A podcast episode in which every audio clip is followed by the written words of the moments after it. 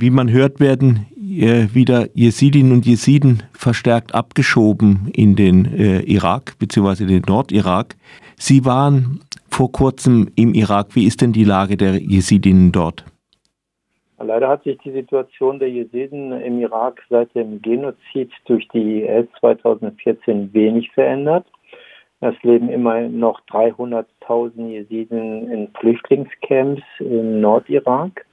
Ihre Siedlungsgebiete, wo sie geflohen sind und von der IS besetzt war, sind zum Teil zerstört. Es gibt kaum Infrastruktur.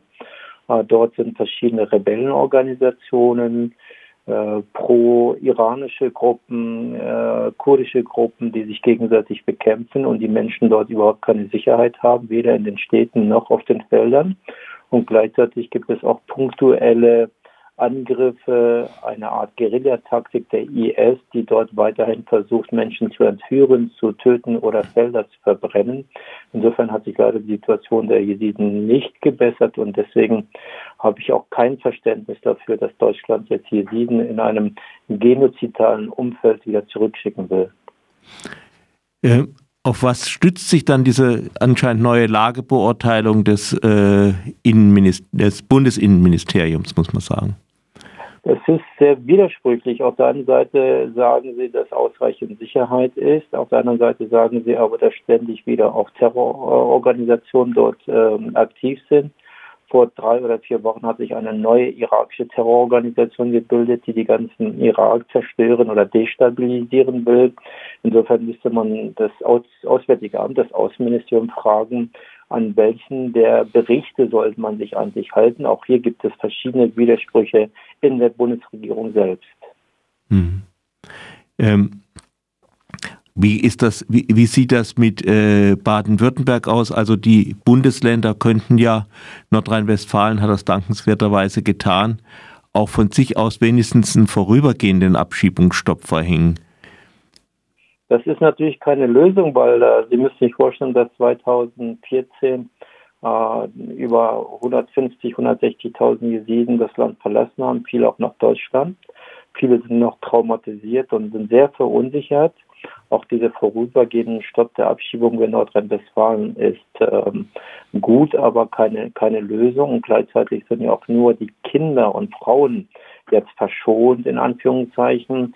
Die Männer könnten theoretisch abgeschoben werden, was auch unverständlich ist. Auch Männer sind dort äh, ermordet worden, massakriert worden, äh, hingerichtet worden, mussten fliehen. Warum sollen Männer jetzt abgeschoben werden? Auch in NRW reicht das nicht. In Baden-Württemberg haben wir im Augenblick keine politische Stellungnahme, ob Jesiden abgeschoben werden sollen oder werden. Äh, auch da wäre es wünschenswert, dass die ähm, Landesregierung eine Stellung, Stellung bezieht und hoffentlich sagt, wir schieben Jesiden nicht ab, damit auch die Menschen hier auch über die Weihnachten ein bisschen Ruhe haben und nicht ständig Angst haben, dass die Polizei kommt und sie abholt. Mhm. Ähm, wie leben denn die Jesidinnen hier? Also ähm, ja, äh, wie integriert? Also seit den 60er Jahren leben äh, etwa 220.000 Jesiden dort. Die sind zunächst aus der Türkei als Arbeitsmigranten bekommen, leben schon in der vierten, fünften Generation, äh, haben sich sehr integriert, weil sie es als ihre zweite Heimat sehen. Die haben eine hohe Schulbildung hier und wollen auch nicht zurück. Auch die Jesiden aus dem Irak seit 2014 sagen, Deutschland ist eigentlich unsere zweite Heimat und man hat ihnen auch Hoffnung gegeben durch die Anerkennung des Genozids durch das äh, Bundesparlament. Und äh, sie sind dann davon ausgegangen, dass sie hier eine Heimat haben, in dem ihnen auch Schutz gewährt wird. Äh, das ist die Situation. Ansonsten sind die Jesiden eigentlich eine unauffällige Gruppe, die hier bereit ist zu leben und auch Pflichten zu tun als Bürger dieses Landes.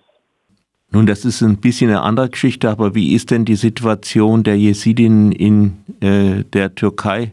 Es ist ja wohl kaum noch eine, ein Rest von jesidischer Bevölkerung dort.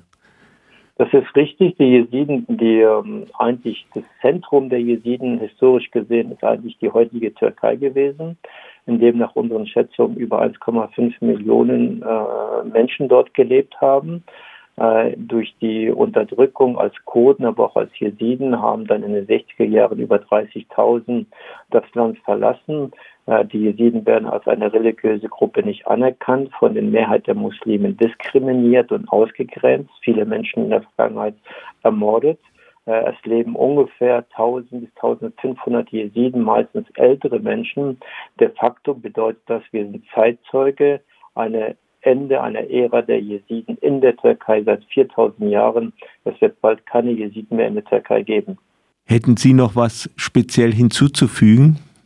Ich wünsche mir, dass die Bundesregierung, vor allem das Innenministerium, äh, eine klare Stellung bezieht, dass die Jesiden nicht in den Irak abgeschoben werden, in das Land der Täter, in dem sie wieder traumatisiert werden. Ich mache mir insbesondere große Sorgen um Kinder und Jugendliche, die hier einige Jahre schon leben, sich hier in Deutschland gewohnt haben, gut Deutsch sprechen, zurückgeschickt werden, dass die Wahrscheinlichkeit dann besteht, dass sie sogar Selbstmord begehen oder andere Sachen.